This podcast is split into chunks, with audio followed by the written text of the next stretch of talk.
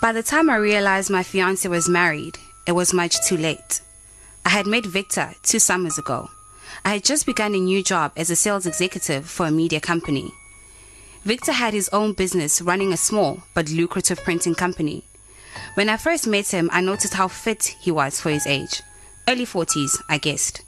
The second thing was how handsome he was, with the streak of grey hair that made him seem experienced but not too old. I'll never forget his pickup line at the end of our first meeting. So, Zinzi, uh, tell me, do you sell insurance? No, no, I don't. Okay, uh, do you perhaps have a life cover? Why do you ask? No, because uh, I'd like to add your name to mine. So you can only imagine how happy I was when this charming and intelligent Zulu man asked me to be his wife over a year into us dating. So, Zinzi, ngiyacela phela ungenza indoda ejabulile. Ngicela nje usawusuka yipholoba lami. Yes, yes, yes, of course. Suka nemadoda. What he forgot to tell me is that there was already a Mrs. Ngobo. That I would be the sequel. And you know what they say about sequels.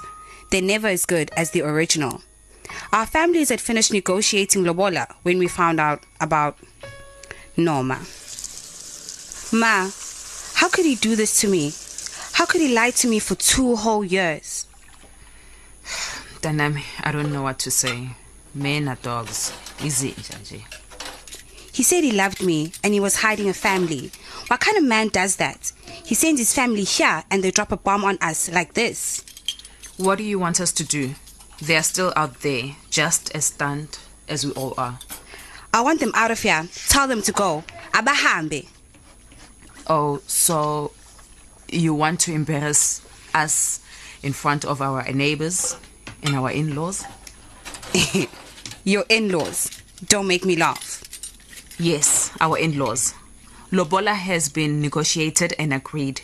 We are practically family now.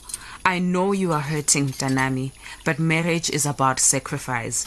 Best you learn now rather than later. So what do you want me to do, Ma? Just pretend this didn't happen and play happy family. No. Victor's in the car. I want you to put your big girl panties on, go speak to him, and come back with your men. Uyangizwa? There are two things which I loved and hated about my mother. The first was that she was a hard woman, always had been. It took a while, but eventually I was calm enough to go to the car and confront Victor. He was sitting in the back seat of his Mercedes. So this is how you do me. Hmm? As Zinzi, I wish uh, there had been another way. I- I'm sorry. Being fooled with jail so many times. I just, I, I really did. So why didn't you? I, I was afraid you'd leave. I mean, you think a beautiful woman your age could ever look at me the way you do? Ah, bengafuni ukuluza Zinzi. What difference would losing me had made? You still have your wife. What's her name? Nomi. No, Norma. Norma. The original. You told me your wife died and you didn't want to talk about it. I, I know. Truth is, Norma can't have kids anymore. I'm under pressure from Abadala and they want enye indlalifa. I mean, to continue the family bloodline. Is it with you Zulu people and boys? You already have a son, Jay.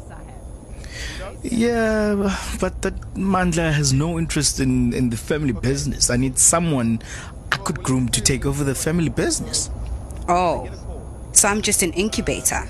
Of course not. You you know I love you, Zinzi. I I still want you to be my wife, my second wife. I stepped out of that car unsure of what to do. Unsure if I recognized the man I'd left in the back seat of that car. I'd never seen Victor so desperate. He wasn't the man I'd fallen in love with. He was weak.